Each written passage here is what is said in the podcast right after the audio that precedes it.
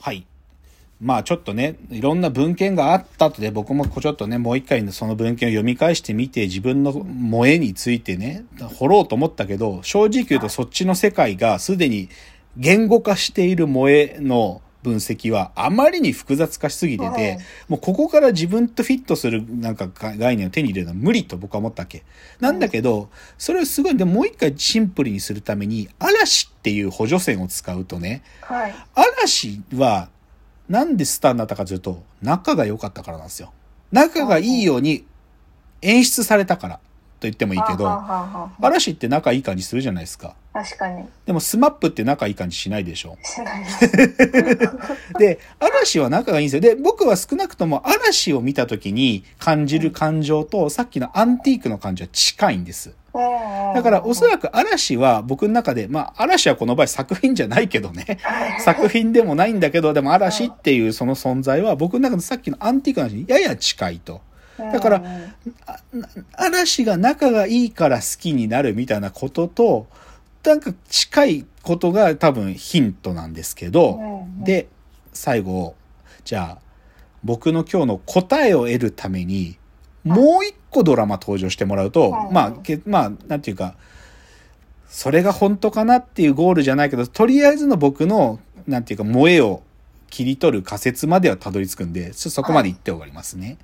で、もう一個のドラマがね、これはまあ深瀬さん知らないと思うね、2002年のドラマなんですけど、はい。ランチの女王というドラマがあったんです。で、これもね、フジテレビの月9枠でやってたドラマなんだけど、これはね、今度は洋食店ですね。洋食店キッチンマカロニっつうのを舞台にして、はい。そこに突然現れた麦田夏美っていう女と、そのお店の、まあなんていうか、あのーまあ家族でやってる店なんで、鍋島四兄弟っていう人がいて、それの恋模様を、えー、まあ笑いを入れた、まあ、ホームラブコメディですね。があったんですよ。で、別にこのドラマの中身じゃないんだけど、で、うん。ぶっちゃけこのドラマを見てた、うん僕は見てたんですけど、でこれよく再放送もやるんですよ、このドラマ人気あったから。で、だけどこれね、ぶっちゃけ僕はアンティークと近いものを感じてるんです、このドラマ。はで。で、これ、すっごい端的に言うか、まあこれ登場人物が肝なんではい、その、主役は、あの、竹内優子さんなんですよ。竹内優子なんだけど、でも竹内優子は別に僕のもう男の人萌えなんで、今日はちょっと横に置いといて、はい。ちょっと出てくる男子いますね。あの、まあ、ある意味主役のポジションにいるのが、妻夫木聡さんなんですよ。妻夫木君。で、いわゆる若い頃の妻夫木君がよくやってた役柄で、ちょっと気が弱いけど、純情でまっすぐな性格みたいな、まあ、ベタなやつ。で、で妻夫木君が、その三男坊なんですよ、この家の。はい。で、で、その妻夫木君のさらに弟、四男坊がヤマピーなんですよ、ヤマピー。ーで、ヤマピーは高校生なんだけど、ではいめちゃくちゃ女の子にやっぱモテて、うんで、そのお店に女友達をよく連れてきたりもするんですよ。っていうのがヤマピー。ではい、で、この人はもう一人兄弟じゃないんだけど、そのキッチンマカロニで、住み込みで見習いをしているヤマピーとの同い年の子がいて、それが山田孝之なんですよ。で、山田孝之は真面目な性格なんですよ。もう一生懸命修行してるんですよ。で、他にも、あの、まあ、一応父ちゃんは若林号でいるんだけど、まあ、父ちゃん置いといて、この家の本当は長男で、ちゃんとキッチンマカロニをつる、なんかしっかり継ぐための存在がいるんだけど、なんかもうね、いなくなっちゃった人がいて、それが堤真一なんですよ。もうね、なんか気が弱くてお調子者で、自分はこの店継げないっつって、だけど竹内優子を連れてきたのは堤真一なの。た竹内優子はね、婚約者っていう風にみんなを騙して連れてきたんだけど、はい。で竹内優子とこの店やるからとか言ってんだけど、店の売上金持って逃げちゃった人がいるんですけど、それが堤真一なの。はい。で、だから実質、じゃあこの堤真一が長男なんだけど、うんで、実質このキッチンマカロニで、なんていうのかな、一番こう、このマカロニを仕切ってるのが、次男の江口洋介なんですよ。江口洋介。で、江口洋介はある意味みんなの大黒柱で、うんこのキッチンマカロニを支えてるのは彼なの。だから、このドラマ、ぶっちゃけちゃうと、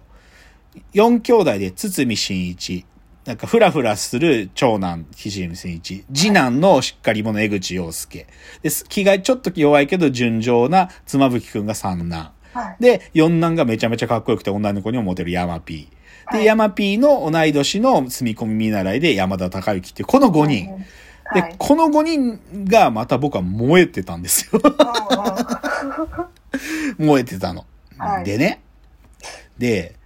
まあ、このドラマの中身に入らなくても、でも燃えたの。で、でもさ、こっちの場合はさっきのアンティークよりも、実はその出てくる登場人物たちの関係性は、もう兄弟だから、うんより、はっきりしてるわけじゃん。兄弟なんだからはっきりしてんだよ。うん。ってことは僕は、なんていうか、兄弟の関係でもアンティークと同じような萌えが発動するんだなと思ったわけ。で、で、じゃあ、アンティークと、さっきの、あ、このランチの女王の共共通点何かなってことを、まあ、うん結構ずっと考えてたんですよ、僕は。はい。で、もうたった一個のこ結論しか手に入らなかったんだけど、はいでもこれ多分そうだろうって思ってる結論が、アンティークもランチの女王も、店をやってるんです。店をやってるんです。この男たちで。はいはい。で、実はね、僕はね、この店をやってるっていうのが重要なんじゃないかなと思ってんの。どういうことかっつうと、はい。なんか、さっき僕が、そうじゃない、そうじゃないって言ってたやつ、人たちってさ、うんうん。それこそ、木更津キャッツアイっていうのはキャッツアイってチームだしさ、ウォーターボーイズっていうのはなんかみんなでシンクロやろうみたいなのはさ、うんうんなんか、すごい、なんか同じ共通の目的を持ちすぎてる気がするんだよね。ルーキーズで甲子園行くぞとかさ、ではいはい。なんかあ、あまりに強い単一の目的の場所に集まりすぎてる男子たちって感じがするわけ。でも、、お店もじゃあ、利益、お店の売り上げを上げようっていうさ、利益追求だから単一の目的なんじゃないのって、まあそういうツッコミあると思うんだけど、うんでもさ、お店やってる時にさ、みんながそれこそ部活で甲子園行くぞみたいな気持ちでお店ってやらないじゃない？なんかもうちょい緩いつながりっていうかさ、はいはい。だから、それなりに目的はお店をやるっていうことの一つの、まあだから弱い中体っていうかさ、なんか、うそ、なんかそんなに激しいつながりじゃないんだけど、では、い。しかもこの人たちと一緒にいるのはさ、ある意味労働として自分はそこにいるだけで、だから、なんか、自分の全てをそこの組織とかグループに対してさ、なんか、アイデンティティを完全にいつにするみたいなことじゃないわけじゃん。はいなんか、俺は店もやってるけど、女にも、女の子たちとも遊ぶし、とか、うんうんうん俺ある意味もう店や、もう継ぐのも嫌だから逃げ回ってるとかさ、でも店があるよねっていうさ、その、なんか、ある意味、こう、片足は店にいるけど、片足は外にいるみたいな、うんうん。その関係っていうものがたった唯一の共共通点だって僕思ったわけ。はいはい。で、さっきの嵐の話もするとね、うん。僕、嵐が、どっちかというと、スマップからちょっとうまく時代に、スマップからうまく時代にチューニングしたなと思うのは、スマップはさ、完全に個人事業主の集合体だったと思うわけ。つまりこの場合彼らは連帯してなかったんだけど、そこまで強く連帯してなかった。彼、それぞれがドラマやったり好き勝手やってさ、だけどスマップっていう傘の中では一応囲われて、だけどそこには全くスマップの中でみんなで仲良くみたいなのなかったわけよ。なんだけど嵐はさ、そこをもうちょっとだけ嵐の方にみんなが足突っ込んで、なんか仲良くなるような、してるように見える、そういう演出を施したことで、僕ね、嵐ってお店っぽくなったんだと思う。うんうん。スマップみたいに個人事業主とか、個人商店の集まりじゃなくて、結局はみんなで嵐ってお店やってるよねっていう、そういうなんか緩い連帯を持った存在が嵐で、で、僕は多分ね、この連帯の強度、はいはい。はっきりと強すぎる連帯なのか、それともそれぞれが個人事業主になりすぎてるみたいな、そうじゃなくてその中間点ぐらいの、はいはいで、この場合僕がやってる店、お店をやるっていうくらいの連帯の強度が、で、そこにいい男が連帯してると、はいはい燃えるが起動するの。あ っていう、そう。だ今日ね、僕の結論はここにあるんですよ。そう。で、これはさっきも言ったけど、そうじゃないの。例えば、部活系の話でさ、じゃあ、